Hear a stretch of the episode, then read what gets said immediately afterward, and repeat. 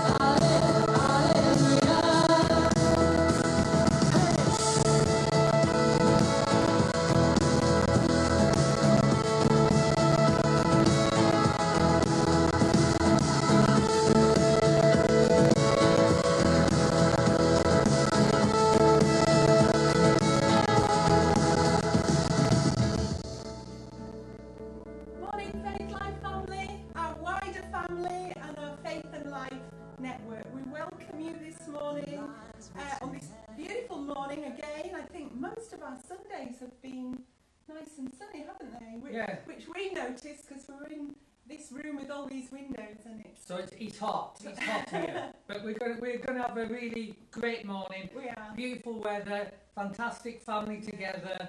It's going to be real fun. Good, really good message. Cheryl's got a, a, a good uh, Nugget, little thing nugget. nugget to share with you.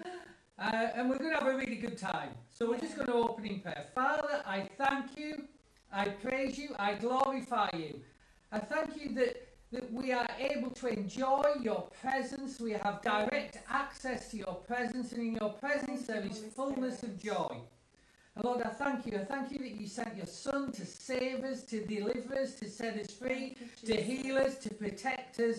And Lord, we glorify you and we praise your name in Jesus' name. Hallelujah. Amen. Amen. Amen. This is the day that the Lord has made.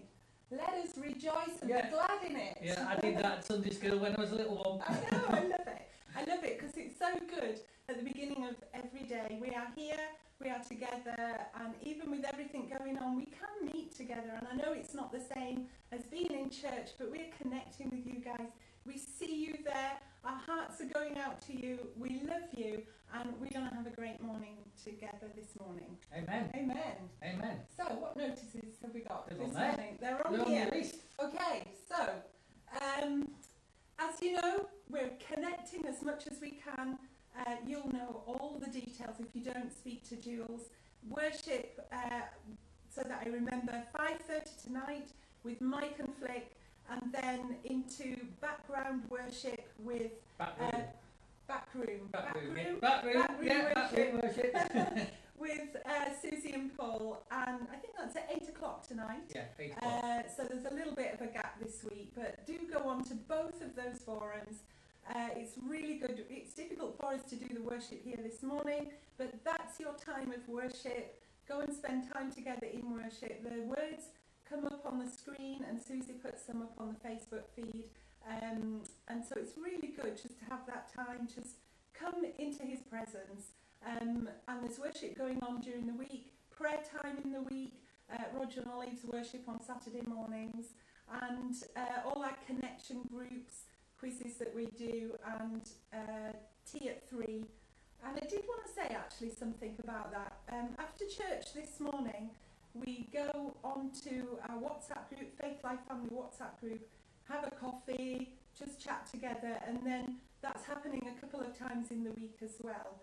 Um, Logie and Louise, we just want to thank you for serving us in this way. Uh, Louise is working, they're both working. Louise is now back at school, and when she gets home from school after a long day, she goes on and it's there, that forum is there for us. And Logie sets up all the feed so that we can uh, spend time together. So we just want to honour you, Logie and Louise, for carrying that ministry, which is so important at this time. So thank you. Uh, we love you guys and thank you so much for doing that for us. Yeah, well done, guys. Hmm. So, Yeah, so we, going on? we, as usual, uh, everything will come out on Tuesday morning by email. If we haven't got your email address, we, we need that to send it to you if you'd like to know everything that we're doing. The email that goes out on Tuesday morning tells you what's on for the whole week. It gives you all the links. Most of the links don't change anyway from week to week, but it gives you all the links on there. Gives you all the times, everything that's going on, prayer meetings, worship times, uh, Bible studies, get you know, uh, social get-togethers. Everything is on there. So uh, just have a look at that when it comes out on Tuesday morning. Make sure you've got everything in your diary because you don't want to miss anything. Um, just uh, in terms of what we do this week, we on Tuesday night it's normal 7:30. We're continuing our end times uh, Bible study life group. People have been really enjoying that. Lots Yeah. of people have, have, have been coming on to listen to that Zoom and, and get involved in that. Uh, if you want to catch up, all the all the uh, previous Zooms are, uh, were recorded. They're on our YouTube channel, the, the Faith Life Yeah. YouTube channel. We've done quite a few weeks now. We've done quite a few weeks. We're getting to some exciting stuff now. Daniel, The Daniel bad, the bad guy's just going to appear on the scene, and we're just going to take a detour into Daniel to see what he has to say Yeah. about some of the things that, that are coming when when when things really start. Well, when the rubber starts hitting the road on, on the end times. Uh, Thursday night, starting a new series in our Bible study, our line by line Bible studies that we do on a Thursday night. Again, seven thirty. This we, we, we're going to be looking over a few weeks at the well, another one of these letters from Revelation, the one that uh, Jesus writes to the church at Laodicea. You know, the, the one that says you're neither hot nor cold, you're lukewarm, and because of that, I'll vomit you out. So we're going to unwrap all of that, explore all of that, uh, get excited about all of that, and be challenged by all of that. So that's what we've got coming up this week. Yeah, we need to get hold of this stuff. I don't want to be vomited out. I'm not going to be vomited out. So we need to stay hot, faith Yeah. life. We need to be on the ball, staying hot in these end times, however long those end times are, so that we know who we are, who He is, and uh, yeah, we stay hot and on fire for Him. Thank you, Lord. Yeah. Yeah, That that passage, uh, it actually doesn't mean the, the way a lot of people preach it, uh, but it does mean the, the way a lot of other people preach it. So you might have heard all sorts of various versions, but what you get on a Thursday night is what I think about it. so there you go. I get I get I get to talk to you guys, so that's exciting. I actually don't think we're, we're not going to be vomited out. So let's just clear that one, one up straight away. But it is a warning to us that our love, as Mark's been preaching and is going into this morning, can grow cold. And it's so important to know how to keep our love on fire, the Holy Spirit helping us to walk with the fire of the Lord on the inside of us. And it's that fire, it's passion. It's that passion that enables us to uh, uh, keep going with God and spending time with Him, and then to take that gospel out. Um, if you've no passion, no fire, it's really difficult to do that because you're doing it all in your own strength. So we want to be uh, people of the Word, people of the Spirit, on fire for God, and uh, pleasing God in the whole of our life. So. So, so it's it. you now. So it's me now. Well, okay. The nugget that you want to share. Yeah. Okay. I'll just move this out of your way. Yeah. There you go. Thank you. So.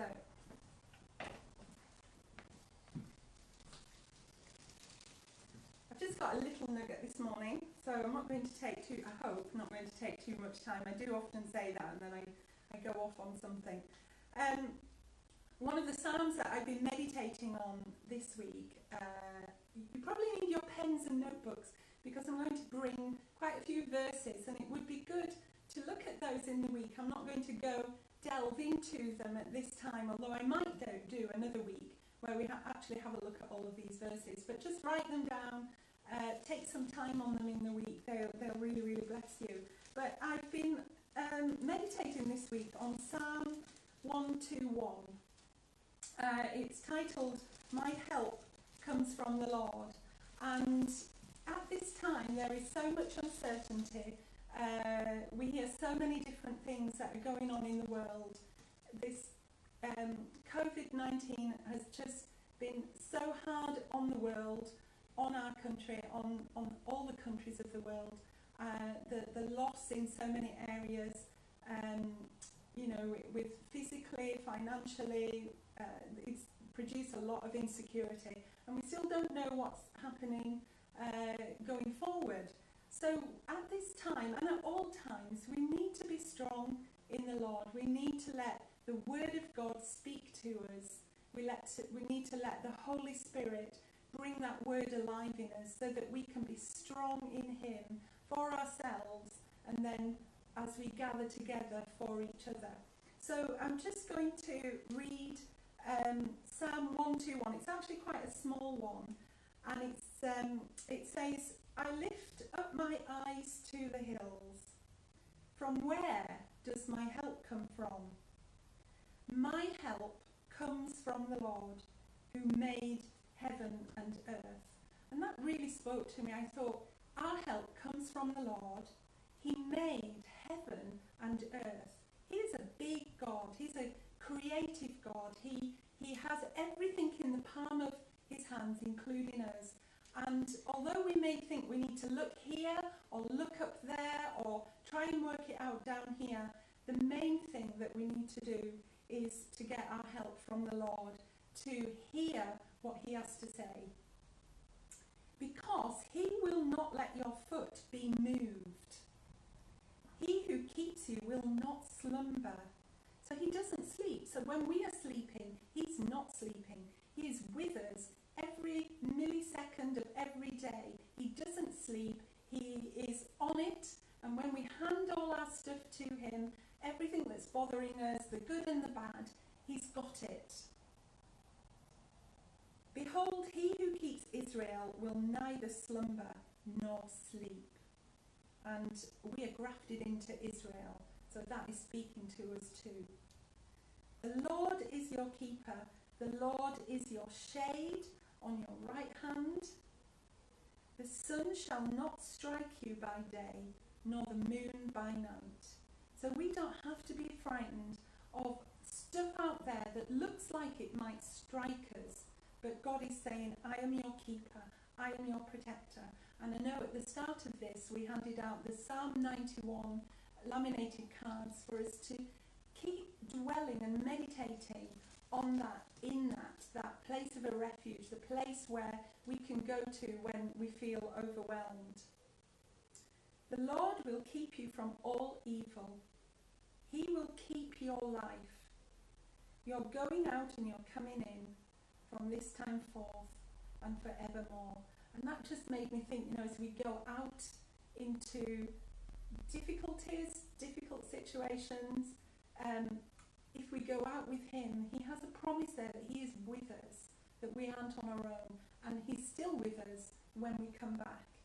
And I just wanted to pick up the little bit where He says, He will not let you your foot be moved. So at this time, and I know that I've been saying this for each week because it's so important, we need to stand strong. So feet firmly on the ground. Without God, with no foundation, it's so easy to be knocked over. But with God, knowing who He is, we stand firm and we do life with Him. And I just have here a few verses, so this is where it's good to um, write these down. Um, The standing of the believer in Jesus is just so impressive. The world does not have this. You can stand in this place because you belong to Him and this is His voice to you. And this is what helps us stand strong. So we stand strong in grace. All that God has done for us uh, as a gift to us that we haven't had to earn, we stand strong in His grace, in His love. And that's Romans 5, verse 2. We stand in the gospel. 1 Corinthians 15:1. We stand in the gospel. What the gospel says to us and to those that we're ministering to. Uh, it's important to know what the gospel is so that we can stand in it. We stand in courage and strength. So this isn't the courage and strength that the world tries to give us. That that is a partial part of it because uh, it, the world tries to help us know how to have courage and strength, and that is a good thing. However, there is a an even better place to be, and that is uh, full of the confidence and courage of the Lord that He gives us when we walk with Him, and full of His strength. The joy of the Lord is my strength. So that when all is going on around us and we don't know where to get that strength, we turn to the Lord and we say, Father, I don't know how I'm going to keep walking in this, but I know that you know, and I'm going to get my strength from you. I'm going to have joy, not because I might be happy right now, but I have joy because I know that you are going to take me through. And so uh, that joy, that strength is what will take me through. We stand in faith. Faith lifers and all that are connected to us, you know how important it is to be able to stand in faith, to know what God has said, to receive those promises of God, to have them deep in our heart, so that we can stand in that assurance, that faith, and that faith will bring to us everything that we need from Him. So we stand in faith, 2 Corinthians 1 24. We stand in Christian liberty, Galatians 5 1. We are set free. What Jesus did from at the cross for us set us free from sin and death, and we can now be in freedom. We stand in Christian unity. Philippians 1:27. Actually, I'm just going to read read that one. Um, Philippians 1:27. Only let your manner of life be worthy of the gospel of Christ. So that whether I come and see you or I am absent, this is Paul talking, I may hear of you that you are standing firm in one spirit, with one mind, striving side by side for the faith of the gospel. So it's so important that we stand in one spirit, side by side, as we strive for the gospel. We stand in the Lord, Philippians 4 1. And the goal, we will stand perfect and complete in the will of God. Colossians 4 12. So as I looked at this, it really blessed me. It gave me assurance that I am not on my own. He is with me.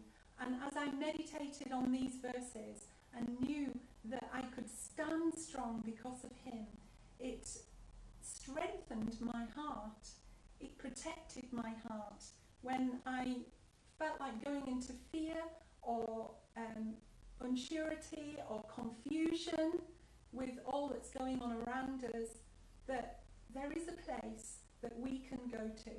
First, into his presence, under those everlasting arms, into that safe place of his refuge, where he doesn't sleep and he watches over, over us, where he will help us to keep standing firm.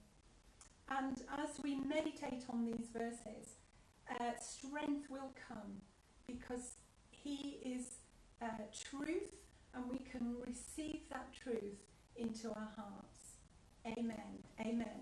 So, Father, right now, I just ask, I thank you that you are a God who doesn't sleep, that you are a God who is with us all the time. In our, in our going, in our coming, you surround us with your presence. You fill us with your spirit. You help us stand strong in the knowledge of you. And so, right now, I ask that as we meditate on this word, that you will fill us with a strength and a peace that passes all understanding, and we will be strong in you and determined to keep walking in your strength. In the name of Jesus, we pray. Amen. Amen. Amen. Amen. That was that was really good. Good. That's good. I'll, I'll move your thing out the way. There you go. Okay, so just before we share communion, just want to remind you of a couple of things. Uh, firstly, if you haven't clicked those watch party buttons yet, you forgot to do it or whatever, to share this message even wider, then, then just go and press them now. That gives uh, all your friends access to what we're doing as well. So that, that's really helpful.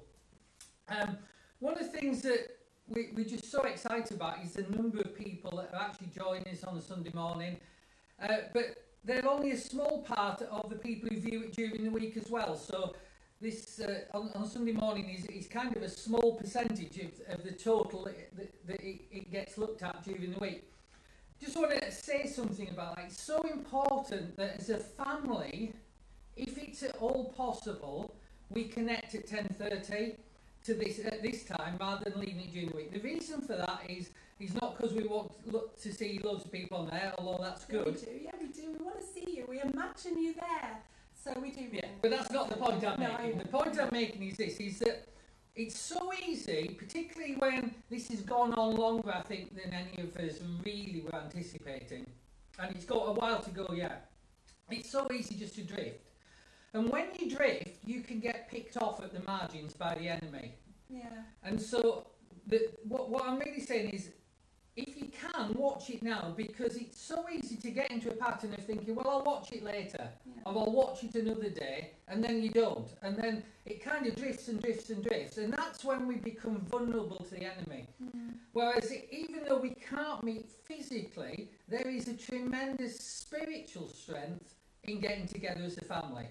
So I just wanted to share that. You know, I'll share the, the things that we, we share regularly in terms of uh, stay connected, keep connecting to everything that you you you, you uh, that is available out there. So stay connected.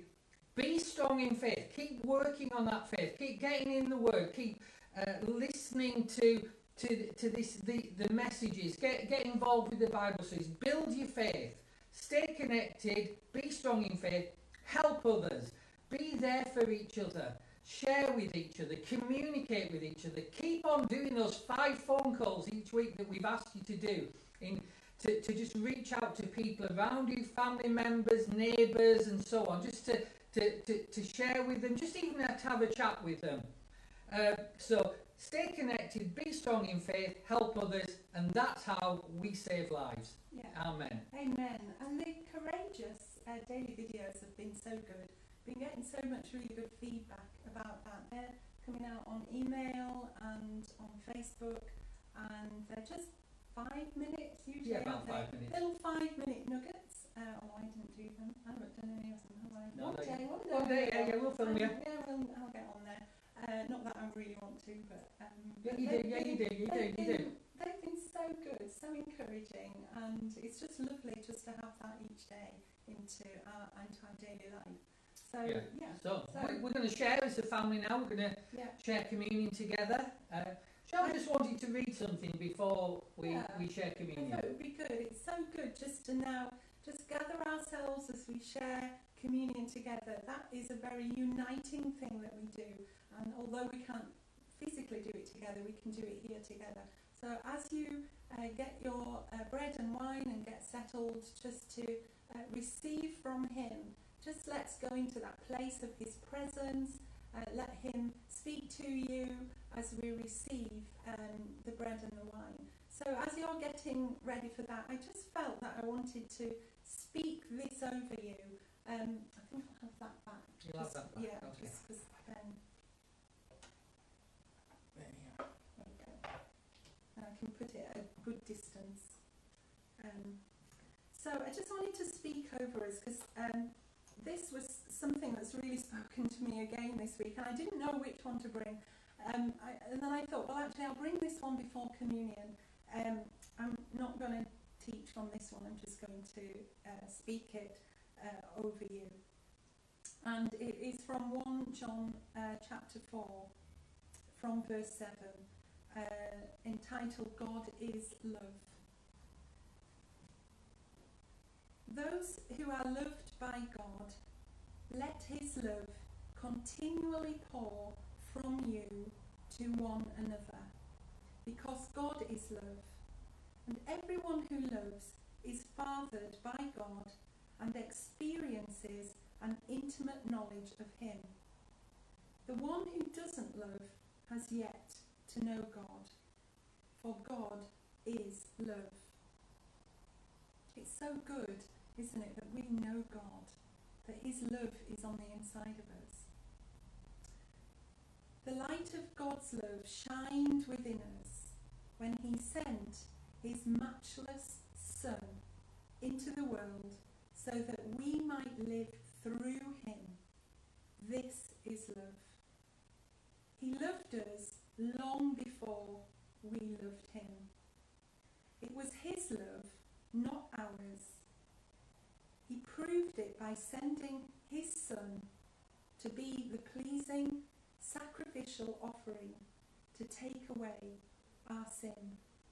When we come before him and invite him into our life, we get the exchange of the cross where we receive his righteousness and he takes all the punishment for our sin onto the cross, onto his body. Delightfully loved ones, if he loved us with such tremendous love, then loving one another should be our way of life. No one has ever gazed upon the fullness of God's splendour, but if we love one another, God makes his permanent home in us. He actually comes in us, and we make our permanent home in him, and his love is brought to its full expression in us. And he has given us his spirit within us so that we can have the assurance that he lives in us and that we live in him. That is the difference. When we become born again, his spirit comes and lives in us again, just like it did in the garden when we lost that because of Adam's first sin. Spirit comes and dwells within us. Moreover, we have seen with our own eyes and can testify to the truth that Father God has sent his Son to be the Saviour of the world. Those who give thanks that Jesus is the Son of God live in God and God lives in them. In some versions, it talks about being the begotten Son of God, that God sent his begotten Son, which means begotten is a, he wasn't just a created being, he was a part of God. He was something very different to us humans, fully human, but fully God, begotten. By living in God, love has been brought to its full expression in us, so that we may fiercely face the day of judgment, fearlessly face the day of judgment. Because all that Jesus now is, so are we in the world. He has taken the punishment for our sin. When we go before Him at that last day of judgment, we can go fearlessly because Jesus died for us. But love's perfection drives the fear of punishment far from our hearts. Whoever walks constantly afraid of punishment has not reached love's perfection. Our love for others is our grateful response to the love God first demonstrated to us all. Thank you, Lord. Thank you, Lord. So as we take communion now, let us remember what Jesus did, the sacrifice that God gave us by his Son, that he took on all our sin so that we could be saved. And that that final day, Jesus will walk before us and said, She, he is mine. I died for her, him, and I took the punishment for sin onto my body. Amen. It is the most beautiful expression of the love of God that he died for us. Amen. Amen. So let's, uh, should we move that out of the way? Yeah. So let's share the bread.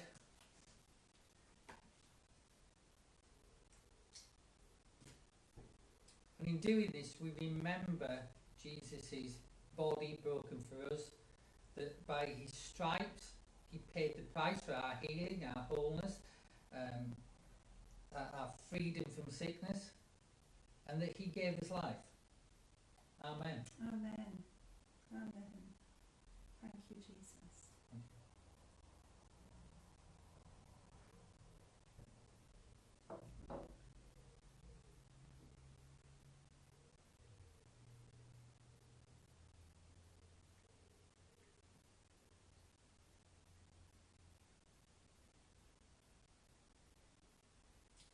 And through his, this wine, we remember his blood shed for us for forgiveness of sins, hmm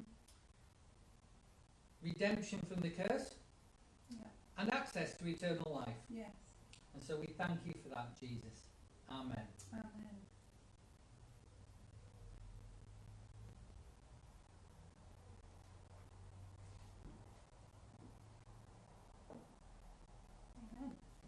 Amen.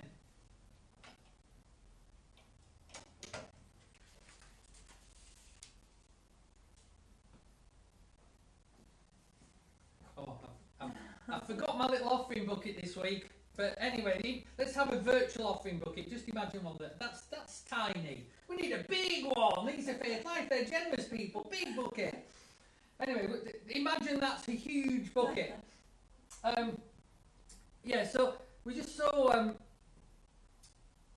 conscious that at this time, uh, when there's when there's all this uncertainty around, that God is our source. He's our provider. He's the one we look to. Yeah. Uh, that we're not limited to the provision of this world. We're not limited to the the things that this world can do or our government can provide or anything. But we we have the ability to plug into God's system of provision, and that He calls us to be givers, to have a generous heart like He has. And and you know we are we are predestined to be conformed to the image of Christ. And Christ, the, one of the first things we ever read about his purpose was that he gave himself, that he gave himself for us. And so um, here's how we uh, we give. If you uh, if you've been around previous weeks, you probably already know this. You've got it noted down, but I'll repeat it every week. For, for those who are here, you can either uh, give directly online. We have an online uh, donations on our webpage, uh, www.faithlifechurch.org.uk and you just go on there, you click on resources, and then there's a giving button. You go on there. It's really simple to do. Uh, I think that the most common way people have been giving, however, is because you're a bit more techie than I am, is direct transfer into the bank account. Um, the bank account name is Faith Life Church Cambridge. That's Faith Life Church Cambridge. And the sort code is 201722. That's 201722 and the account number is 700938084. 700938084. Failing all that, uh, we, we, we love pieces of paper. Some of you have been sending in uh, checks to the church office. That's fantastic. If that's the way you want to give, then, then, then do that. Just send your check along payable to Faith Life Church to the church office. So Father, I just want to pray over everybody's offering this morning, everybody's giving. I thank you, Lord, that you are creating us hearts of generosity, mm. hearts of giving, but also hearts that trust you to be our source, to be our provider, so that we are not held by by that, that the, the grip that money has on those outside the kingdom, but we are set free from it to be to be generous and see you do miraculous things through the things we give. So thank you, Lord. Amen. Amen. Amen. So Amen. now we've got um, Mark to preach on um, the next part of uh, Revelation. Yeah, well, the same bit of Same Revelation. bit, next bit, next Yeah, bit in next the bit, series. yeah. Next bit in the series, and we're looking at the love of Jesus. And um, I'm just uh, going to just pray over Mark now, uh, and as we just prepare our hearts um, receive the word, um, I know that we're going to be blessed. So, Father, right now, I thank you that we can meet together this morning. I thank you that you are with us, that your presence is with us. I thank you for the, your anointing, that we are never on our own, and you're anointed to, to bring the things that you have for us. So, right now, I ask that you will fill Mark with your anointing to bring your word, to speak clearly through him. I ask that you will prepare our hearts right now as we just take a moment to focus on you, to ready ourselves to receive from you.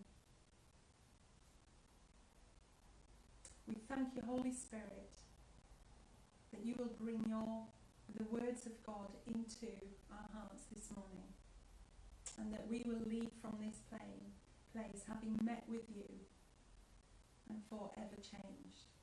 In the name of Jesus. Amen. Amen. Amen.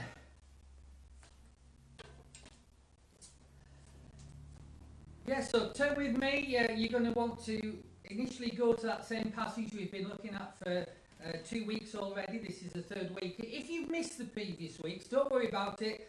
This this this message can stand on its own. But if you want to catch up on those previous two weeks, uh, you can find them in a variety of ways. You can just scroll down the uh, the Faith Life Facebook page, and it'll be sort of several days before. Or you can go to our website and look at that www.faithlifechurch.org.uk. Uh, and if you want to plug into a whole range of teaching, then you can go to our YouTube TV channel. So any of those things, just catch up, enjoy the, the stuff that's out there. But we're just going to go right now to uh, Revelation chapter 2, and I'm just going to start at verse 1. We'll, we'll read it again.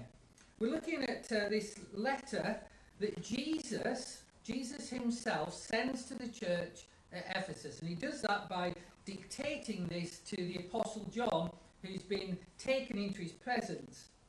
So, um, that's my wrong bookmark. So, Ephesians, uh, the letter, the message to the Ephesians, but it's from Revelations chapter 2. To the angel of the church of Ephesus, write He who holds the seven stars in his right hand, who walks in the midst of the seven golden candlesticks, says these things I know your works, your labour, and your patience, and yet you cannot bear those who are evil. And you have tested those who say they are apostles, but are not. And you found them to be liars. You have endured and have been patient, and for my name's sake have laboured and have not grown weary. But I have something against you, that you have abandoned the love you had at first. Now remember last week we said that, that literally that verse means you have left your love, the first one.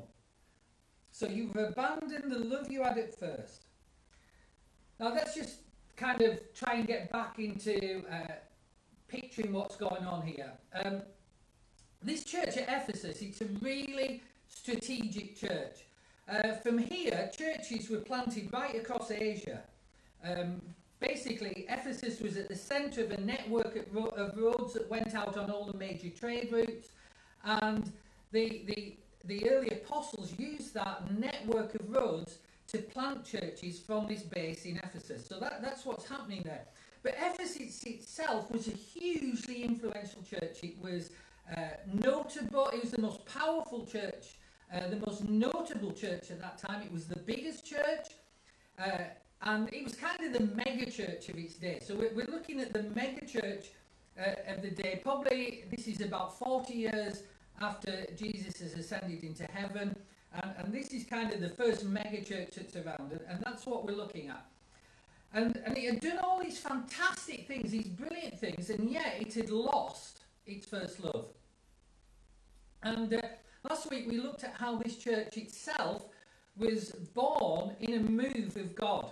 Um, then that move of God took place not in a place that was easy, but probably just about the hardest place in the world, because this place was dominated by one of the seven wonders of the ancient world, the Temple of Artemis, or if you were Roman, the Temple of Diana. And this worship went on there all the time, uh, led by uh, entirely by uh, women priests and who were served by eunuchs. And it was a kind of a very perverse form of worship. And this dominated the economy and the culture of the whole region. And yet, when we find, we look at this in the book of Acts, we, we, we see the most amazing things in the light and in the shadow of all that. We see Paul doing uh, unusual miracles. You know, this is the place where, where his handkerchiefs were healing people. We see this the, the, the clash of authority between the kingdom of heaven and the kingdom of uh, the enemy, where, where the sons of Sceva try to appropriate uh, authority over the demonic and, and get really embarrassed as a result of it. And yet, and, also this was a place where magic and occult practices, they all thrived. Uh, and many of the people who've been involved in that magic, that occult practices, the worship of Diana, they came to believe. They came to believe in Jesus Christ. They turned to Christ. They, they, they were born again. And as a result of that, that radical change that took place in them, they brought all their books out of their houses, out of their libraries and everything, everything to do with the occult, everything to do with temple worship, dumped it in the town square and set fire to it. And it said that, that, that in, in, the amount of, of, the time it was worth 50,000 pieces of silver. That is just a, a huge amount of money. I don't know how many books that was, but they must have been piled high. And in the background to all this, the economy, the local economy got completely overturned. The silversmiths were in uproar, and there was a riot that resulted. And because there was no more demand for the idols that they were making. And this was all caused by the fiery love, the passion, the commitment that those Ephesian converts had. And now Jesus, 40 years later, is turning around and saying, What happened, guys? What, what happened to that culture changing, life saving, delivering power and love that you were exhibiting at that time? What happened? That love that you had at first, what happened to it? I just want to try and give you a little bit more background so we can uh, understand just a little bit more of what Jesus is saying here uh, through John. This, uh, I'm, I'm, still in Revelation chapter 2, but this, uh, this church in Ephesus, when Paul started this church, he did something unique here that had not been done in and, and wasn't done anywhere else he went to. Typically, Paul would go into a town, he'd get people saved, he'd, he'd, he'd disciple them, usually for around about three to four months and then he'd move on to the next one. So he didn't stay anywhere very long. He, he, he trusted the Holy Spirit to continue the work that he'd started. But in Ephesus, he did something that was unique for him in that he stayed there almost three years and he set up a training school. He set up this training school for apostles and for disciples in a place called the Hall of Tyrannus. And, and this training school um, they produced uh, apostles who planted all these churches that Jesus is writing to in Revelation and a whole lot more. So it was from that place that all this happened. And in the decades following that, people came to Ephesus And the reason they came to Ephesus was that if they could get approved there, if they could get the endorsement of the church there, then it opened up the rest of Asia to their ministry. And because people were coming who were genuine, and because people were coming who weren't genuine, uh, the, the, the elders put in safeguards so they could test the calling and filter out the phonies. And Jesus, in this, this passage here, he's saying, guys, you, you have done a great job at doing that. He's commending them. That you've done a fantastic job at keeping out and recognizing these phonies. Now, those words where it says tested or tried them, that means intense examination by questioning. It's the same word as for that you use for like the fiery testing of a metal to uh, separate out the good from the impurities. And it's also the word that we use for refining something to the point where it will stand up to stress or pressure. It won't buckle under pressure, it won't buckle under criticism, it will stand for truth. So, who were they testing? Well, they, they were testing those who came and said they were apostles. So, if, if you imagine that in today's terms, somebody turns up at at one of our churches and says, Hey, I've got the gift of being an apostle, or I've got the gift of being a, being a prophet, and so on. And they turn up and they proclaim their gifting. And what they were doing is that they were testing to see whether that was true. Because these giftings are given by God. They're not natural attributes, they're supernatural attributes. And they were testing those who claimed, who proclaimed for themselves, or who asserted themselves as apostles, as prophets, as teachers, as pastors, and so on. And these people were coming and seeking the endorsement of that church. And, and one of the reasons that the, the, the phonies were coming is so that they could then go on with that endorsement and manipulate people, make money, and build a ministry for themselves so that, so that they, they, they attracted a following for themselves. And what this, this passage says is that some of those who came were liars. Some of those who came were bogus pretenders. And in verse 3, he says, You have endured and have been patient, and for my name's sake have laboured and not grown weary. Uh, that word endured, some of your translations will say hast borne, if you've got one of the old translation, good old King James versioners, or persevered. Now, what that means is you've continually borne the responsibility to, that was given to you to test these things, and you haven't abdicated it. And Jesus is commending them for that. And then we have this, this other word, being patient. Patient, translation of the Greek word, we've talked about this before, I think, uh, and what it means is that in this context, that they continually carried out the responsibility of doing that, refusing to bend and refusing to throw in the towel even when it looked like it might not turn out for their advantage. So, so that's what, what's going on here. That's the background to, to what Jesus is saying. And what happened is that in fighting these, these battles with all these, these uh, people who, who were uh, bringing the truth, who were, were bogus, who were fake, who were claiming to be coming in Jesus' name but weren't, in fighting that battle and carrying out that burden uh, and, and the pressure of having to deal with that and, and, and, and weed it out and, and make sure it didn't come into the church, what happened is that their heart had lost sight of the most important thing. They'd lost their first love. They'd, they'd lost that excitement they had at first. They'd lost that joy. They'd, they, they had great hopes, they had great passion, they had great excitement, and, and somewhere along the line, dealing with this day in, day out, month after month, year after year, they'd lost that excitement. And they, and they were the, the idea here is that they were completely drained by this. You see, what had been happening is that they'd been training themselves so diligently in searching out negatives that they had forgotten to cultivate the good, positive, joyful things. You know, when you focus on the negative all the time, it, it, it forces out and causes you to lose sight of the good, positive, joyful, uh, exciting, passionate things that you previously be, been, um, I guess, up for, energized by, given life by. So, and Jesus is saying, this is this is what's happened to you guys. You, you you've done a really good job of dealing with the negatives, but you've in doing that you've become negative yourself.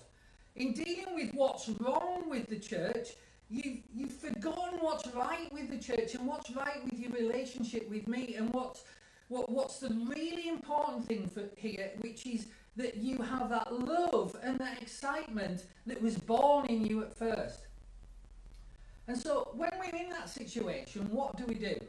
What do what do we do when that's happened to us? What you know, when you're in a new exciting church like we were 13 years ago, 13 plus years ago, and, and you've got that excitement, that passion. Somebody was asking me, uh, who was around right at the start of the church, about this this week. When you've got excitement, that passion, that that purpose, that mission that you're going on, but basically dealing with a load of stuff over the years, you get ground out and you get drained. So how does that turn around? And we, you know, we've been talking about this for, for all of this year really in terms of uh, living radically for Christ, uh, returning to our first love, putting Jesus at the centre of our life, uh, what to do about to, to stir up the flames, to rekindle flames when the world's trying to part your fire. And now we're on this series on first love.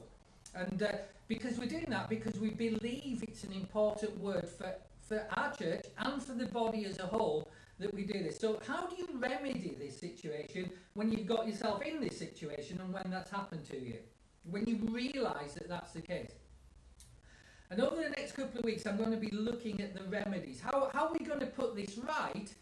How do we as individuals have a personal revival? How do we as a body have a corporate revival? How do we, we, we turn from where we are to, to the, the, the, the passionate, fiery excitement of following Christ that affects the world around us and brings about revival that this land so desperately needs. How does that happen?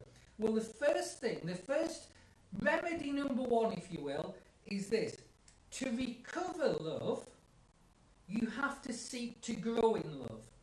To recover love, you have to seek to grow in love. You see, the, the truth is that when in the natural, when we fall in love, you don't just fall in love and that's it. You know, I, I didn't just fall in love with Cheryl uh, 40 years ago, our first date, more or less, uh, and that was it. You actually need to go on from there, and the goal isn't just to fall in love, the goal is to grow in love for it to become deeper and stronger and fuller. And uh, right at the outset of, of Faith Life, we, we, were, we were given a core verse, and, and we still talk about it's the, it's the thing that anybody who's ever been part of Faith Life remembers that rooted and grounded in love. So I'm going to go and look at that now. So let's go to Ephesians chapter 3. And uh, we're going to look at verses 17 to 19. Ephesians chapter 3, verses 17 to 19. You see, the idea here is that we don't just start with that first love, and that first love, that excitement, that, that passion uh, that we had at first, that doesn't sustain us. Because we need to go on and build upon that. Uh, and if we don't build depth of relationship upon that first love, then eventually the first love will fade and perish. It's not a static situation.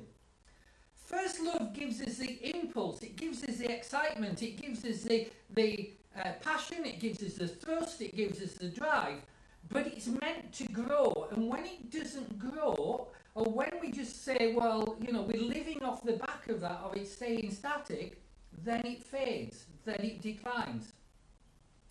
And here's the truth to grow in love, you have to focus on love. To grow in love, you have to focus on love.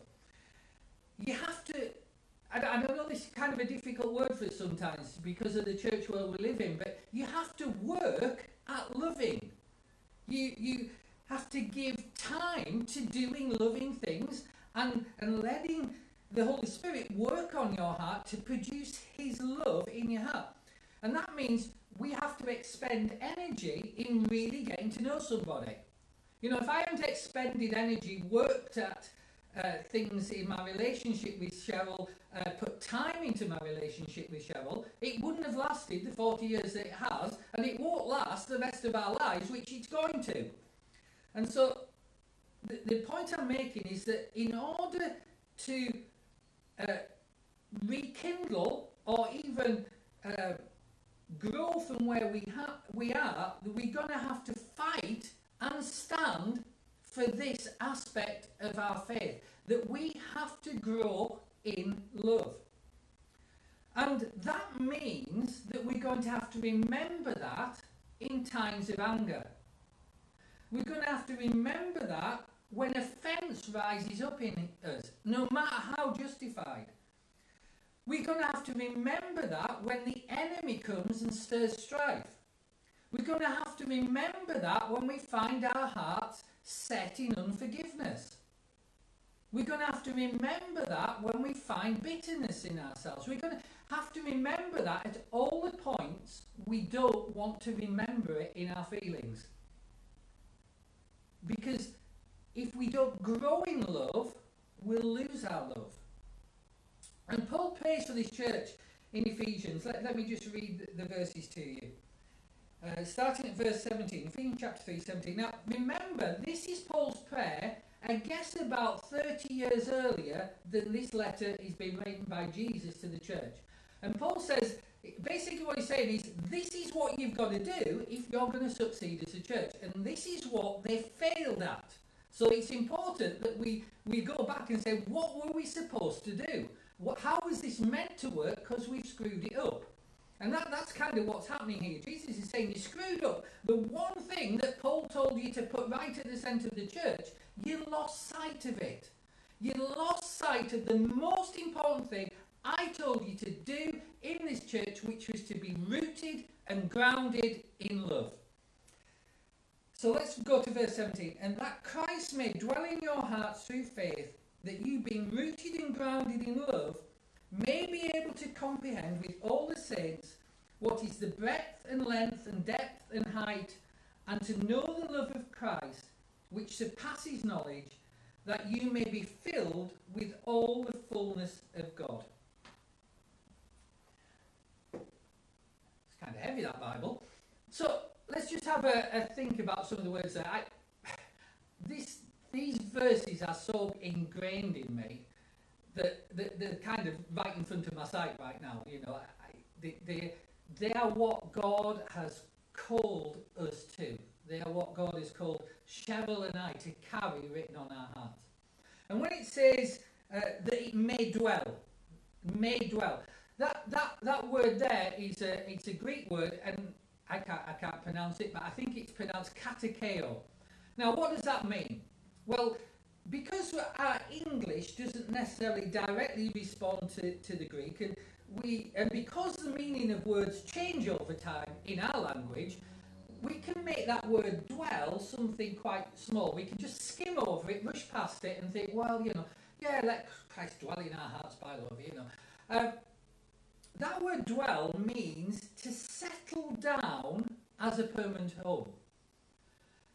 It's, it's, it's the word that you use when you move into a house, that you occupy a house, you fill the house with all your possessions, and it, the house becomes a home. And, and the tense it's written in, which is, uh, what is it? The aorist tense, what that means is that, so Christ, let me, let me translate it. So Christ may finally settle and feel completely at home in your heart. He, he moves into the house, but then the house becomes his home. And, uh, and a literal translation of that word dwell there, it would be to settle down in one's soul and occupy it. Now, this is where people kind of get a, a bit stuck there because they, they go, well, I've already got Christ, he lives in me, so how can, how can Paul be praying this? Did he not know that? Well, yeah, he knew that because he's the one that wrote the letters that told you that. So he knows that Christ, through his Spirit, becomes one with your spirit and he indwells your believer, uh, each believer, at the point of new birth. Unbelievers don't have this. That's why the world can't understand what we're about. It has it gets totally confused when people start walking by faith. It just can't comprehend it, can't get its head around it, because it doesn't have the spirit of Christ that only comes through new birth. It's not unbelievers can't do this. But we have the Spirit of Christ, it's one with our spirit uh, from the moment we're born again. So how can Paul pray that, that, that, that this might dwell in our hearts, Christ might dwell in our hearts? Isn't he already there? What he's saying is this that his desire is that, that, that, that Jesus, through the Spirit, might exert an increasing and progressively more powerful influence in our lives. That he, he, he, he doesn't just move into the house and put, put some of his stuff there, but he fills the house and the house becomes his home. That, that Jesus becomes completely at home in our hearts. And that, that's, that's kind of deep, so you're probably going to have to go away and think about that afterwards. But, you know, often in the way we, we do church these days and the way Christianity is becoming in the West, um, and, you know, I don't, I don't like talking about negative things, but if we're going to be revived, something actually needs to change. We can't say everything's great, everything's okay, and then cry out for revival. We actually have to say, actually, it's not all okay, and we need reviving. We need you to work on our hearts, God. We need you to change us.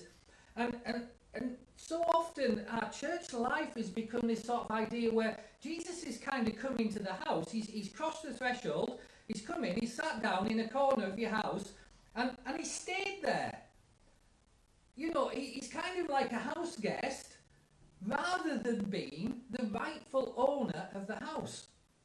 And, and we've been kind of doing church for a while now in, in the West where Jesus has been like a house guest that we want to turn up, but we've struggled to acknowledge that he's the rightful owner of the house. He's not meant to be at the periphery of our life as believers. He's not meant to be kind of an accessory. He's not, he's not there just kind of, this is what I want to do in my life, God, please bless it. He's not meant to be on the periphery. He's meant to be the centre of the life because he's the rightful owner of the life. And that, that, that kind of sounds hard now, but 20 years ago, people wouldn't have thought that was hard. They would have thought that was the normal gospel. But because we got conditioned subtly and slowly, they're kind of going, oh, well, you know, that, that's that. So let's have a look at what, what we're talking about. This, this word heart. Heart, what, what does he mean there? He means the very core of your being. Not just feelings and emotions, but intimacy, understanding, letting Christ's heart be your heart and your heart be his heart. That, that inter, intertwining where you seek to understand and seek to care and seek to, to, to be of one heart. The same thing that Cheryl and I do. Uh, and, and have done in our relationship, which is why we're still around, stronger than ever after 40 years. And and how does that happen? That happens for, for a believer in terms of their relationship with Jesus by faith. As we begin our first love by faith, so we can continue to grow in love by faith. Faith is actually the only way you can know the unknowable. Faith is the only way you can see the unseeable. Faith is the only way that we can receive and experience God's grace and God's presence. And that word faith there, that's a, a, a Greek word pistis, and, and it means this. It means not just kind of yeah, I acknowledge that's right in my head. Yeah, I've, I've got that. I've got that. I learnt that in, in Disciple Class 101. It was point number three on that piece of paper. There it is, done. That it's not that sort of thing. The word pistis that is translated faith there, it means that you are convicted that this is the only way, this is the way, this is the truth, and you're going to base your life on it. And, and what it's asking us to do is to surrender to that truth and conduct our lives emanating from that place of surrender. See, faith doesn't just mean to acknowledge something. It's not even to go, well, I've reasoned it out and that's true. It actually, this word is the idea of bowing before Jesus. It means to be so overwhelmed, so persuaded that you are brought to your knees in worship of the one who fills your vision. I mean, that's incredible, isn't it?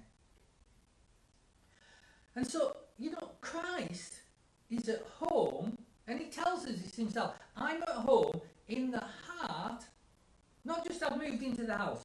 Moving into the house is what saves you. Letting him dwell and fill the house and, and take possession of that house is what transforms you.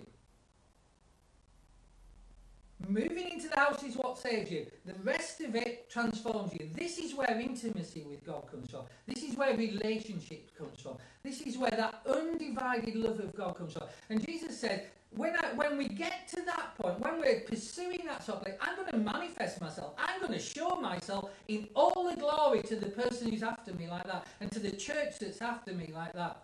And, and we make him, uh, he is at home in the life of a person who loves him, who is devoted to him, who surrenders uh, to his will. And you see, Christ is at home in the believer's heart when the believer's heart desire is to make Christ feel at home. And, and that's what, when we're in that place, we're going to experience the indwelling power of Christ. We're going to experience the indwelling glory of Christ. We're going to experience the indwelling life of Christ. And, and we're going to experience a manifestation of power that we have not currently and previously ever experienced. And we make him feel at home by means of that, that, that faith. You see, if I'm not trusting God with my life, if I'm not trusting God with my problems, if I'm not trusting God with my to sort out my sinful issues, if I'm not trusting Him in all those things, if I'm not surrendering to Him, then He's not going to feel at home. He's going to be the house guest in the church who's in the corner and turns up just when we'd like him to turn up, but the rest of the time we ignore him. So let's come to these really key words rooted. Now that's a word from agriculture, isn't it? So it's a word from agriculture. The word rooted, uh, it means to be firmly fixed. It means to tap into a source of strength and life.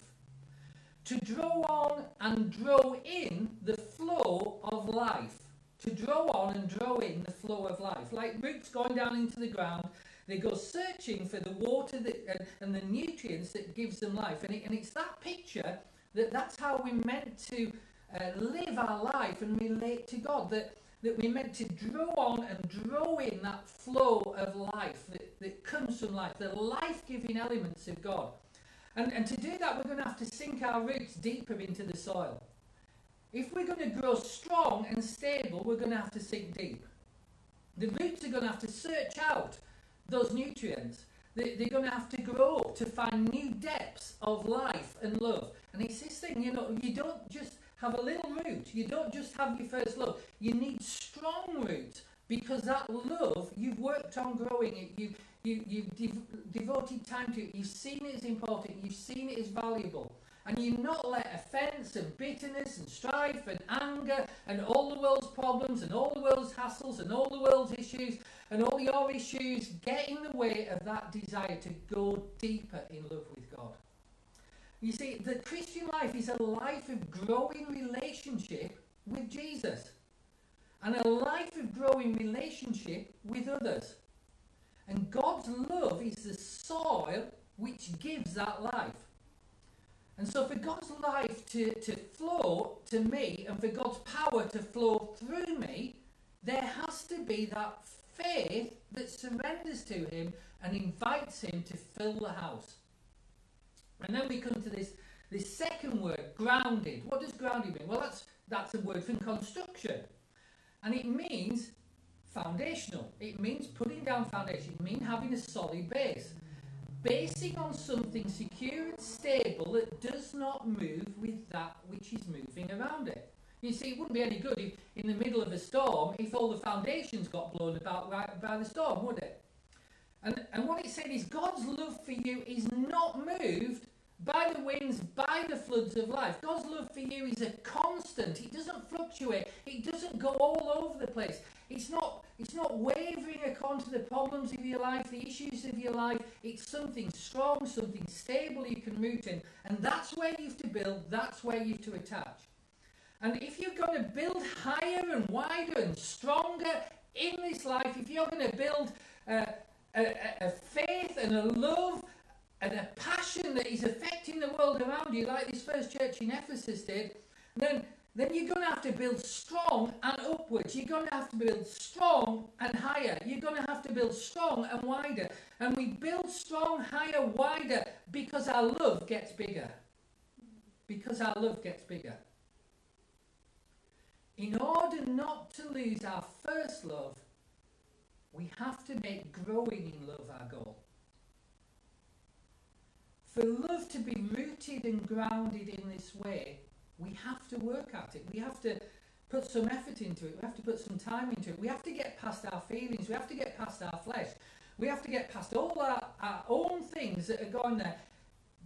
Face them up to God. Say, God, this, this, this is a mess in me. I need you to help me change this because this is messing this up. And God, I just want to come after you and I want to I want to know your love. I want to grow in your love and I want to show that love to others. I want to show that love to others. You see, we might not always feel like loving in that way. But love is not solely a feeling. Love, this type of love, is a determination to act. Act in a way that pleases God and loves others. It's a determination to listen and a determination to understand the hearts of others. It's a determination to listen and to, a determination to understand the heart of God. And when we talk about loving others, we're talking about understanding and listening and, and trying to show the love of God to them when their failings are so obvious. And when their strengths are so obvious. To show them the love of God. You see, I kind of want to finish with this point, but you know, if we to love like Jesus has asked us to do, but more importantly, if we're going to let Jesus move into the house and be comfortable in our hearts, then we're going to have to be rooted and grounded in his love. And you know, some people will think, well, what's how, how's this title? Well, I'm going to mention another word because I've already said this word. You're going to have to work at it, but actually, we should desire holiness. We should be desire purity. We should desire the beauty of God. We should we should look at Jesus and see his beauty, see his perfection, see his life, see see glory streaming from him, see his holiness, and we should desire it for ourselves. Why? Because that's our DNA. That's the Holy Spirit living within us. And He's desiring, He's yearning jealousy, jealously that we see that and we desire it for ourselves because the Holy Spirit is there to shape us and to, to heal us and to set us free and to, to help us grow. And we, and we can get all sorts of mixed up with this because we then go from holiness to a set of rules, holiness to some religious traditions, holiness to performance and I'm not good enough and all that sort of stuff that's out there. But here's, here's a better way to understand what it means to be holy. You see, Paul told the, the, the, the believers, it's Romans chapter 13, and he haven't got time to go for it, but to, Paul told the Roman believers um, that when you're, the, the, the law has ended for unbelievers, but we're now under grace. But he also said this when you love, you fulfill the whole of the law. So the law's ended, we're under grace, but when you love, you fulfill the whole of the law. So what, what's he saying? Well, he's saying something really important. You see, love, as Jesus is expressing it, this first love, this growing in love that we've been called to, that, that remedy, number one that we're talking about, that to recover love, we've got to grow in love. That, that thing, that takes us way beyond anything that's law. You see, I've talked to quite a bit this morning about Cheryl and I. I don't avoid committing adultery because there's a rule in the Bible that says I don't commit adultery. I don't commit adultery or, or, or go after other women or whatever because my love for Cheryl is so much bigger than that. I don't steal because my love for people is so much bigger than that. I, I don't You know, I, I don't do horrible things. I don't lie because my love for others is so much bigger than that. You see, love is bigger. It takes you to places that rules and religion and everything else can never take you. It's way, way beyond the law. So that when we major on the major, when we major on being rooted and grounded in love, we go beyond all that stuff. We go beyond all that churchianity, religiosity, laws, rules, don't do's, do's, all the rest of it. And we move into a different place. And that place is called the power of the gospel. And the power of the gospel comes because of the love that the Holy Spirit puts in our hearts. And, and what I'm saying is this first remedy, we're going to look at some more in, in, next week. But the first thing to do is we have to seek to grow in love. And where we've let that go, we've got to go back we've got to grow in love again. And we won't feel like it. We maybe don't want to do it. We've maybe got all sorts of issues that we need to deal with. And I'm asking you to let God deal with those issues. I'm asking you to let go up front and let Him deal with those issues. So to major on the major, to be rooted and grounded in love, it's got to be intentional. It's got to be sought. It's got to be persevered with and you're going to have to go beyond your feelings so that love becomes a reality in your heart. You know, I, I'm conscious as, as I'm here that, you know, some of you might not have heard this before. Some of you don't know Jesus. You don't have the Holy Spirit in your heart. You've never made that commitment. And some of you have made that commitment, but you've drifted away. Some of you listening to this this week, maybe you, you, were, you were once in church, maybe you once knew Jesus, maybe you were once excited about him, but you've just drifted away.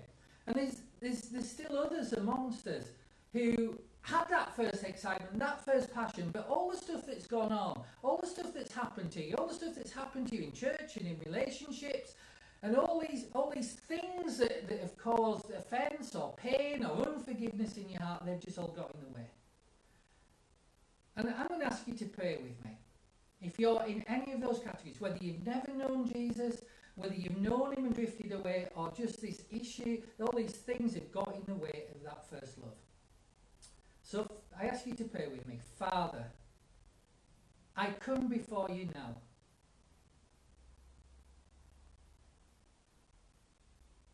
I acknowledge all that wrong that is in me, that, that has come about in my heart.